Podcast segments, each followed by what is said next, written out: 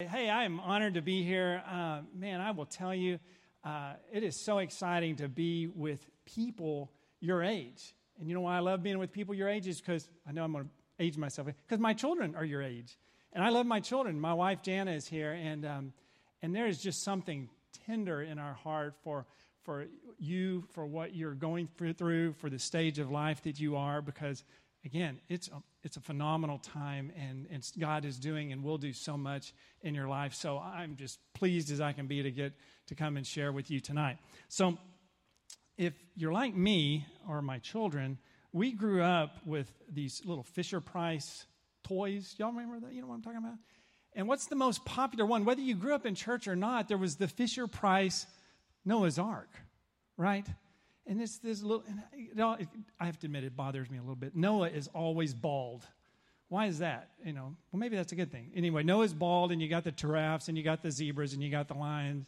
And so we grow up as children with this story of Noah and the ark. And it's a remarkable story, but it's not necessarily a children's story, right?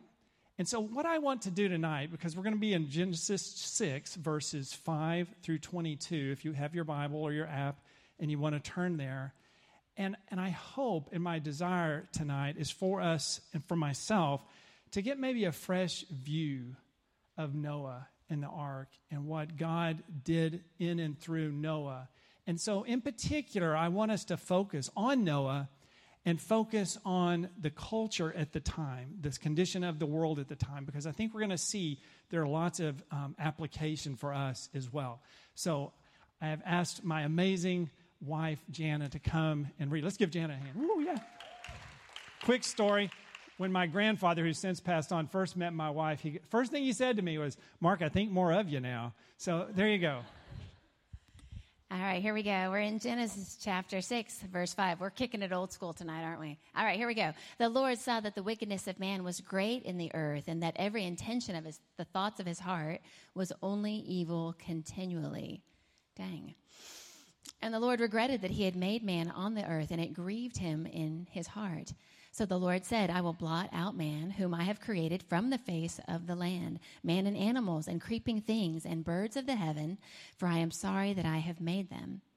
But Noah found favor in the eyes of the Lord. These are the generations of Noah. Noah was a righteous man, blameless in his generation. Noah walked with God. Noah had three sons, Shem, Ham, and Japheth. Now the earth was corrupt in God's sight, and the earth was filled with violence. And God saw the earth, and behold, it was corrupt, for all flesh had corrupted their way on the earth. And God said to Noah, I have determined to make an end of all flesh, for the earth is filled with violence through them. Behold, I will destroy them with the earth. Make yourself an ark of gopher wood. Make room in the ark and cover it inside and out with pitch. This is how you are to make it. The length of the ark is 300 cubits, and its breadth 50 cubits, and its height 30 cubits. Make a roof for the ark, and finish it to a cubit above, and set the door of the ark in its side. Make it with a lower, second, and third deck. For behold, I will bring a flood of waters upon the earth to destroy all flesh in which the breath of heaven under heaven. And everything that is on the earth shall die. But I will establish my covenant with you, and you shall come into the ark, you and your sons and your wives and your sons' wives with you. And of every living thing of all flesh, you shall bring two of every sort into the ark to keep them alive with you. They shall be male and female. Of the birds according to their kinds, and of the animals according to their kinds, and every creeping thing on the ground according to its kind. Two of every sort shall come in to you to keep them alive. also, take with you every sort of food that is eaten and store it up, and it shall serve as food for you and for them. I'm sorry I giggled. I don't know why. I'm almost there. And Noah did this. Noah did this. He did some of what God commanded him. Oh, no, no, no, no. Wait, wait, let's try that again. Noah did this. He did all that God commanded him. Awesome. Well, so here's what we're going to do we're going to spend the first time tonight going over some ideas that, and again, I have read this before. I mean, you, if you looked at my Bible, I've highlighted it, I've underlined, but it is interesting how you can come across something and go, I didn't see that before. Now, let's be real. What did we, what do we hear in this about the world at Noah's time? Give me some words. What, what describes Noah's world at the time? Evil, continually. I heard corrupt, broken. I remember the word violent in there. What else was in there? That pretty much covers it, right? Okay, the good thing is that sounds nothing like our world, right? No, that sounds exactly like our world, does it not? I mean, this, you know, it's the same as our world. Our world is corrupt. Our world is evil. Our world has desires that are, that are not of the Lord. Our world is violent. And so there is a lot just from that that we can take from this, this story of Noah and what God is going to do through Noah, right? So, one of the things we've got to first do is go, wait a minute, wait a minute. There is something here. There is, this isn't just billions of years ago and some bald guy with a, you know, with a robe and no shoes. There's something here that we can pull and apply to our lives, I think. Because it's not like everything was hunky dory then and it's not hunky dory now, or everything was bad then and it's hunky dory now. Do people, is it just, I'm aging myself. Nobody says hunky dory. No one will ever say that again. I will never say it again. I'm sorry. So, Here's what I want to do though. And in going through this, I have to tell you, I had never seen this, but I want to talk about one of the most important words in the Bible, and that word is but. But.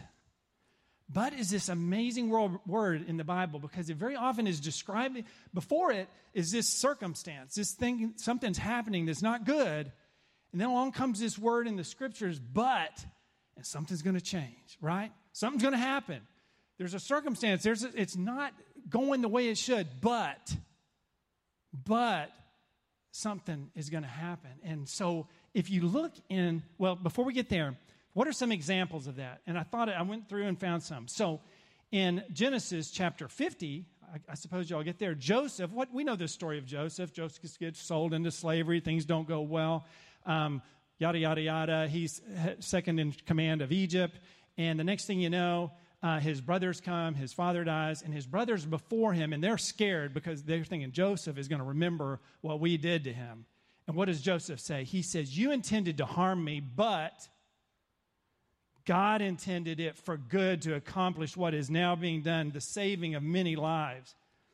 I love Psalm 73. It says, My flesh and my heart may fail, but God is the strength of my heart and my portion forever. Even in, um, somebody turn to Daniel 6, uh, verses 17 and 18. Anybody got that? You're probably quicker than I am. Let me know when you've got Daniel 6, 17 through 18. Shadrach, Meshach, and Abednego. There's another good but. We got to spend time on that. Anybody got it? Daniel 6, 17, 17 and 18. You got it? And a stone was brought and laid on the mouth of the den. Well, hold on. Eh, okay. Momentary. I could have sworn it was Daniel 6. Hold on. Bear with me. This is too good. I tell you, it, where we're going on this, Jenna, you'll help me. Jenna's going to pull me out of here. It's where Shadrach, Meshach, and Abednego are in the fire, and what they say is they're in trouble because they haven't bowed down to, to the king, right? And they said, hey, our God can save us, but if he doesn't, we're still going to serve God. Okay, so don't look it up. That's what it says. That's the summary, Mark's summary there. But here's one in Ephesians. And, and in my Tuesday Bible study, we're going through Ephesians, and I love this. And this is one of the most important buts ever. In Ephesians 2, it tells us we were dead in our trespasses and sins, but God, being rich in mercy because of the great love with which He loves us, even when we were dead in our trespasses, made us alive together with Christ. By grace, you have been saved. So, but God, God has a plan, but His plan always includes people, right? He works out through people. So now let's come back to Genesis chapter 6, okay? And there, I never noticed this before, but look in verse 8. What does verse 8 say? But Noah, but Noah found favor in the eyes of the Lord. So here we got this bad situation going on there, but Noah but Noah. And all the wrong in the world, there was Noah. He was a light in the darkness. When all around him were running to evil, he was walking with God. We know he says there. He was countercultural. I was, I, in thinking about him, I, I was reminded of, of the Jeremiah 29 13 when, when he says there, You shall seek me and find me when you seek me with a whole heart. It just makes me think of Noah. Noah is seeking God in a corrupt generation with a whole heart. God is always looking for that one, the one who will walk with him in darkness, who will spread a light, who will be part of his hands and his feet in the redemption of a lost and dying world. He's looking for the one, but Noah. So here's where we're going. And I love, write down Second Chronicles 69. If that's not in your uh, underlined Bible, you need to, because it's one of the favorite verses that I have. For the eyes, it says, For the eyes of the Lord move to and fro across the earth looking for those whose hearts are fully devoted for, to God. Isn't that just a cool picture? God's just up there going, man, I need somebody. It's a lost, dying world. Oh, but Noah. What's your name? David. But David. What's your name? Jonas. But Jonas. But Courtney. Here's what we're going to do I want everybody to say your name out loud when I count to three, all right? One, two, three. But, but, but, you get the point? This is the generation. You are in this generation, but you, but you, if but Noah is going to go build an ark, but you can be who God uses to reach a lost and dying world, right? But no, I've never seen that before. But Mark, but Sydney, but Nolan, but Aaron, but everybody. Let your light shine before others so that they may see your good work and glorify your Father who is in heaven. Right? All right. That, I think I hear rain. That is a good moment where I want you now to look at your questions and spend a few minutes going over these questions, okay? Because that's what we do, right? What'd you say? The flood is coming. Daniel 3. Wait, Daniel 3. Dad gummit. We're going to read that. Read that. Do you have it? We're, just, we're going to read this because I'm telling you, it's in my notes. Second Chronicles 16 9. What, line was it? 17. 17. If we were thrown oh, into. if we are thrown into the blazing furnace, then God we serve is a able to deliver us from it, and he will deliver us from your majesty's hand. But even if he does not, uh, we want you to know, your majesty, that we will not serve your gods or worship the image of your gold you have set up. There you go. All right. See? Daniel 3. All right. Discuss this question. What do you think Noah did to be considered righteous and blameless in such a corrupt world?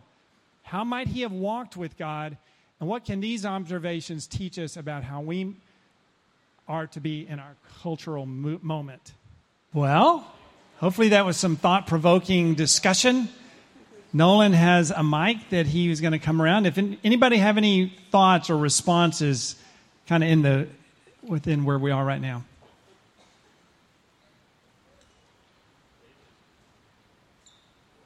All right.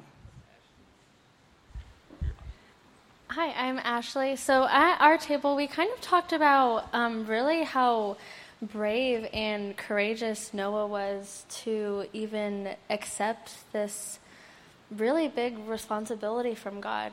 And there was no hesitation, no where am I going to get all of this stuff to build, and just the, the courage that he had to take on this task also with his family alongside. Amen to that.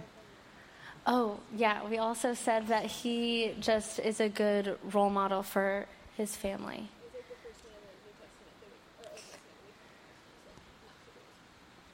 Yes.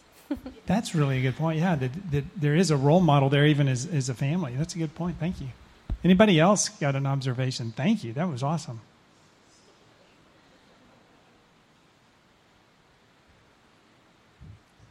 Anybody else? Okay, here we go. uh, I think for that first question, what he what did he do?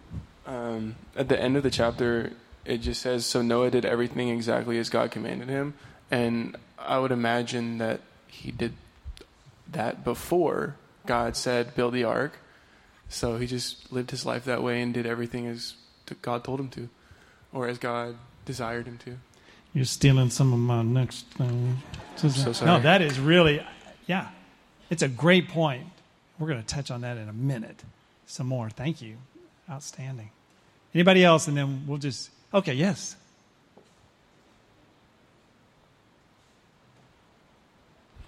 Uh, for that second question, like how might walked with God, we kind of touched on how, like, as Christians, we're called to walk with God, and you know, we're supposed to live um, like Jesus, and that is different from the entire world. And we were like, that's kind of crazy because if you think about it, Noah in that time was the only one who believed in God, like the only person, and how he walked, and people probably thought he was crazy and you know, a little psycho in the head and stuff like that. And we kind of compared it to the world now. People think of Christians as crazy and like wow, what are the Christians doing? Like, why are they living that way? Come on, just like come and join us, or like that entire um, challenge. So we kind of talked about how.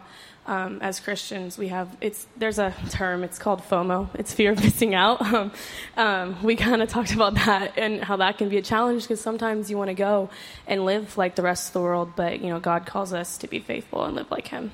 Wow, really, really good. Yeah, in fact, your generation with social media, that FOMO thing is is a virus. Yeah, thank you. Really, really excellent point.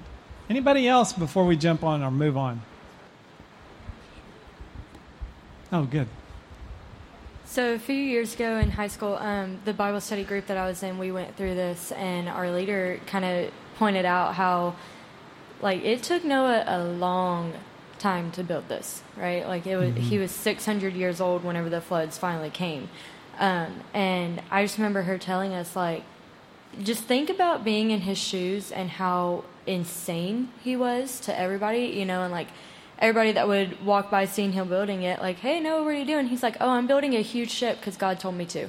and like, there's gonna be floods, and like, they don't even know what floods are, you right. know, like just how insane he was for doing that.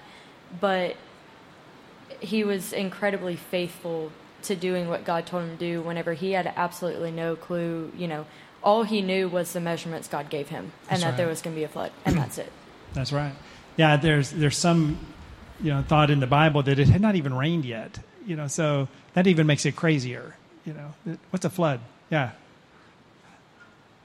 All right, one more, one more, and then we'll.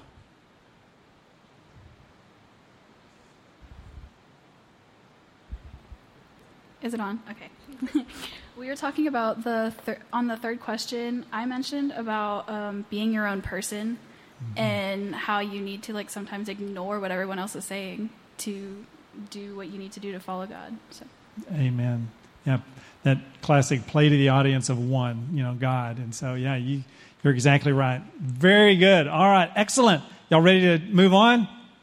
All right. So, here's where we're going to go, and we're going to say, okay there is a lot about Noah clearly that we should emulate. In other words, let's, let's really think about, and you've addressed a lot of it, how can we be like Noah? What can we learn from Noah? So, the first thing, what does God tell him to do? He says, Make yourself an ark of gopher wood. So, make yourself an ark. And you're, you're right, the ark is like a football field and a half long. It can hold like 450 tractor trailers. You can put three space shuttles on end to end. And from what I understand, it's like four stories high. It's huge. And, and as Jana read, you know, you're going to have two of every animal. So this isn't just a boat. This is a ship. I mean, it's gigantic. It's just ridiculous. And, and I like what was said over here. I mean, it's radical, but he was already living a radical life, right? I mean, he was already having to be radical in a, in a godless generation. So, building an ark, I mean, he was already probably being persecuted. So, okay, build an ark. I'm just going to get persecuted more, right? And so, there's a lot about Noah, even there, that, that so much um, can be pulled from. So, I want us to go back to the fact that he walked with God in, in a world that disregarded God.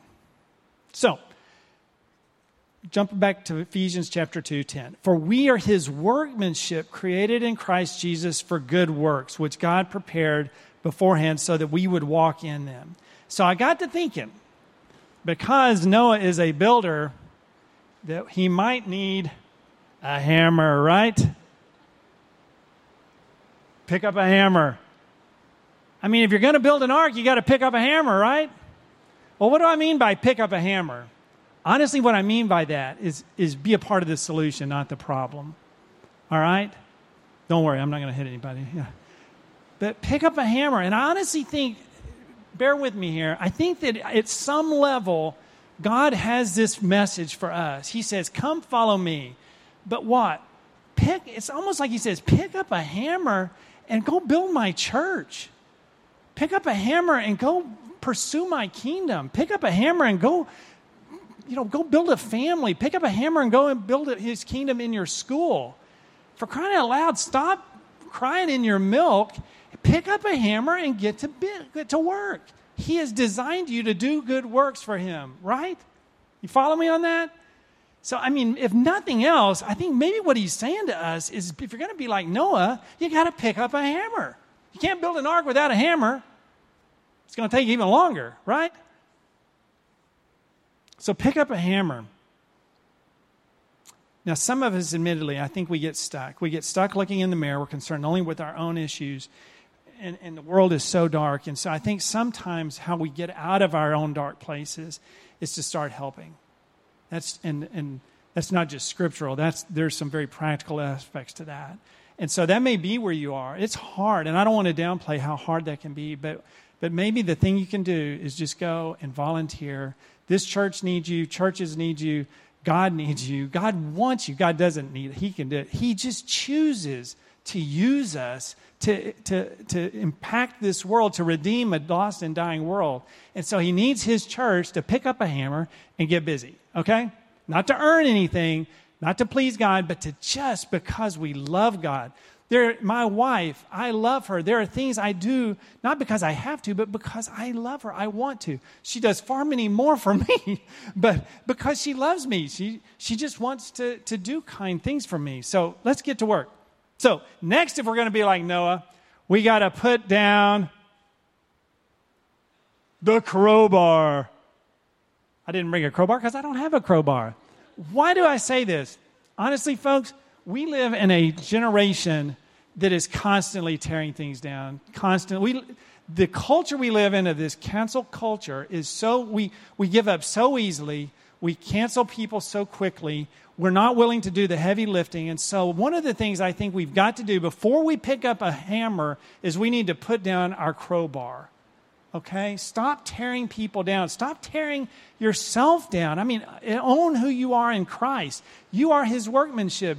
Don't tear down who he created. Don't tear down others who he created. Let no unwholesome talk come out of your mouth, but only such words as, are, as are good for, as are edification according to the need of moment, that it may build others up. So it is so important, I think, that, that if we're going to be busy, if we're going to be like Noah, we cannot be people that carry around a crowbar, tearing others down, demolishing relationships, quickly canceling uh, you know, let's do the hard work. Let's get in there and, and, and, and get things done. So pick up a hammer, put down the crowbar. The next thing we're going to do, if we're going to be like Noah, wait, on, hold on. This one you don't see coming, I assure you. Ah. Oh, wait a minute. Ah. Pick up a wrench. Choose the wrench. Any Matt Damon fans? Come on. He's a middle aged movie star. We got to support middle aged movie stars, right? Has anybody ever here seen Good Will Hunting? All right. Good Will Hunting. Well, if you're familiar with that story, Will Hunting is played by Matt Damon. And he's a brilliant kid from a rough Boston neighborhood. And in one scene, Will is in this court ordered therapy session with Sean, played by Robin Williams, and who's his therapist and mentor. And Will is telling Sean how his father used to beat him. And the conversation goes as follows Will said, He used to just put a belt, a stick, and a wrench on the kitchen table and say, choose. Sean says, Well, I, I, I got to go with the belt there. And Will says, I used to go with the wrench. And Sean says, Why? And Will, in very colorful languages, just says, Well, blank him, that's why. So, what do we mean by this? While the belt stings, a, writ, a wrench is going to break your bones, it's going to crack your skull potentially. Most people are going to choose the easy way, right? And I think God is calling us to choose the hard way, to choose the hard path. Christ would say it like this Take up my cross, take up your cross and follow me. And so choosing the wrench is saying you're choosing the harder path. And in, the, in the, the scenario of the movie, Will chose the wrench. He chose to experience more pain because in that scenario, he stood up against his father and he flipped the power dynamic by showing that he couldn't be broken no matter what. And so bear with me here because this is, I think this is so important. This concept has meant so much to me. This idea of just choose hard things. Even at my age, I, I realized this summer, I thought, I'm getting soft in some ways, spiritually, mentally, physically. And I thought, I need to choose hard things. Choose things that are hard. If, if relationships need healing, choose to heal them. If forgiveness needs to be made, choose to be forgiven or to forgive. Choose to ask for forgiveness. Even in even physical things or mental things, choose things that are hard because the more you do hard things, you set a new standard on what's hard. Let me, let me bear with me here. By choosing the hard path, we receive the greater benefit. We are conditioned to choose the belt, the path of least resistance. Most people, even Christians, choose to do what is easy. Most people choose to sit on the couch rather than exercise, choose to complain rather than work to fix the problem, choose to blame others rather than to take ownership of their actions, choose to follow the crowd instead of following Christ. You tracking with this? You tracking with me on this? Bear with me. But who wants to be like most people? I want a room full of wrench choosers, right? That's what God's calling us to. Noah chose the wrench. He didn't just pick up a hammer, he chose the wrench. He, he and his family, he was, he was exposing them to, to you know, violence and, and uh, you know, the, the, everything from the culture of that moment. And so they chose the hard way. For a believer, it means radical obedience. Paul put it like this I discipline my body and make it my slave, lest I have preached to others, I myself should be disqualified. So, choosing the wrench means choosing or seeking challenges in your life and in your faith instead of hiding from it or complaining about it. Choosing the wrench means you do today what others won't so that you can do tomorrow what others can't. By doing hard things, things that scare you and make you want to quit or complain or break down, your mind gets used to doing hard things, and your threshold for what you considered hard is raised higher and higher. What once was hard to do becomes easy. Are you following me on this? It's, it's an important principle that it, I, it's been so helpful on me once you start doing harder things, those things don't become so hard anymore. Once you start sharing your faith, as hard as that is, getting up in front of people, this is not easy for me. The more you do it, the more you share your faith, the more you, get, you become vulnerable, the easier it will become. You're, you're, you're increasing your threshold for what is uncomfortable. Start simple. It may be as for some of you, make your bed every day, memorize some verses, exercise every day, share your faith story. Just get out there and do it. Seek out things that push you out of your comfort zone. So, when you really do hard things, when you choose the wrench, those hard things become the reference point in your mind for what other things you can do. Maybe even start a streak. One of the things Jan and I do uh, is every month, the first of the month, we decide, okay, what are we going to do this month? So you know, one month we started the gratitude journal. So every night we, we write three things we're grateful for, or that we meditate on scripture every morning. And one month we started, you know, scripture memory. So, you know, you start these streaks. At the beginning of the year, I decided I'm going to run every day. Jana, have I run every day? I run every day. I ran through snow apocalypse.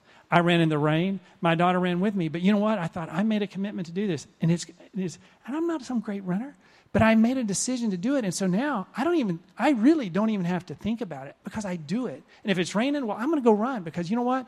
I chose the wrench, right? And, and when it comes to even more important stuff like a family or like your faith or like commitment to the church, I almost, I mean, I have a, I'm known in the staff for my whisper cry because I get so emotional. But you know what I'm saying is, I mean, I want us to be known as people that seek out the hard things. That when God calls us to build an ark, we go, no, that's fine. I'm doing that because I've already been choosing hard things to do. So we need to be a people that choose the wrench, do hard things, and watch what happens. So that when life throws you real challenges, when your loved one or coworkers are counting on you, or when God calls you to something difficult, you're going to be ready. You'll, be, you'll have already been used to choosing those hard things. Noah chose the wrench. Will we choose the wrench? When life is hard, will we choose those things that are difficult? Will we choose the path that is hard, not the easy way? You know, wide is the, the way that leads to, you know, what is it, perdition? Narrow is the way that leads to salvation. I mean, we need to choose the harder path. So, be like Noah. Walk with God in a godless world. Put down your crowbar, pick up a hammer, and choose the wrench. Jenna, anything, you're so familiar, I don't want to put you on the spot, but anything that in this concept that, that I could have touched on? Okay. Any questions on any of this? Because, one, I don't want you to to leave here with the impression that, that somehow in our Will Hunting example, that God, the good, beautiful, glorious, loving God, is, is, is, is not anything more than that. You follow me? And so, does this concept help me make sure? I just want to make sure it makes sense and that I. Okay. Yes. Repeat that one more time. Yeah. Oh, so her question is, what do you, how do you feel on the days you don't feel like you did what you were going to do? I always go back to the verse, His mercies are new every morning. You know, I mean, you know, I, perfectionism is, is, is an issue. That is, not, that is not what we're after. Only Jesus was perfect. And, and so I'm not talking about that. I'm just talking about, though, hey, just strap it on again the next day, get back on it, and, and just seek God wholeheartedly. You know, and, and rest in the fact that we are, we are objects of His wonderful, beautiful mercy, and it is by His grace we are saved through faith. We, don't we can't add anything to that.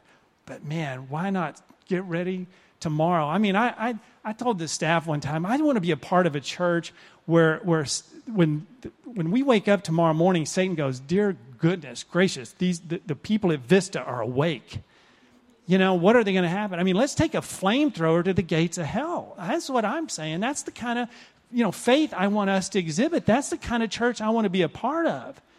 You know, if we struggle with something, let's let's let's wrestle with it. I mean, we, I want to be a part of a, of a community that says, hey, if we've had hard things to discuss, fine, let's press in. Let's not retreat. Because I'm going to pursue. I mean, man, I'm, okay, here I go. Come it. Yeah, Jana. No, no, because I'm going to say something in a second. Okay, excellent. Okay, so the one thing that you and I talked about. So I made that little pun at the end of the scripture about how Noah obeyed some of what God told him to do, right? No, not at all. Because I'm great at that. I'm great at partial obedience. Anybody else? Like, I'll go a little bit of the way, but oh, that whole, the whole nine yards. So I, I love that it shows us that God was, that Noah was completely obedient. And then back to your point, what do I do when I don't feel like it, right? Because I'm right there with you. I think, especially as women, like oftentimes we just you know, we know we're a little bit more led by our feelings. And basically, I have to make that decision to act in obedience and trust that my feelings will follow. And that's been really true in my life. Like, if I had to wait for me to feel like forgiving you, that may never happen, right? So I forgive because I know it's commanded. I know I'm told. I know I'm told to. And the great thing is, once I forgive, when I am obedient, I do the hard thing. Guess what? The good feeling follows. Yes, right? But I can't wait for that feeling. I got to choose the wrench, do the hard thing first. My feelings will catch up to me. No, that's that is Jenna. Thank you. That's outstanding. I mean, and I think the thing that gets me so riled up is, I mean, you know, I think of my wife. I mean, I'm going to pursue her. I mean, my children. You know, I'm going to pursue. I mean, we've got to have that kind of mentality that come hell or high water, I'm going to pursue the things that God wants me to pursue, and we can't be these eggshell Christians that get our feelings hurt at everything that somebody, you know, doesn't agree with. I mean, my goodness, who said it that Noah and his family were the objects of ridicule for years? And yet God said they obeyed him in all that they did. And so, anyway, I'm going to pause there. But again, man, put down this, the crowbar, pick up a hammer, and choose the wrench. That's what I guess I wanted us to pull from this, this session.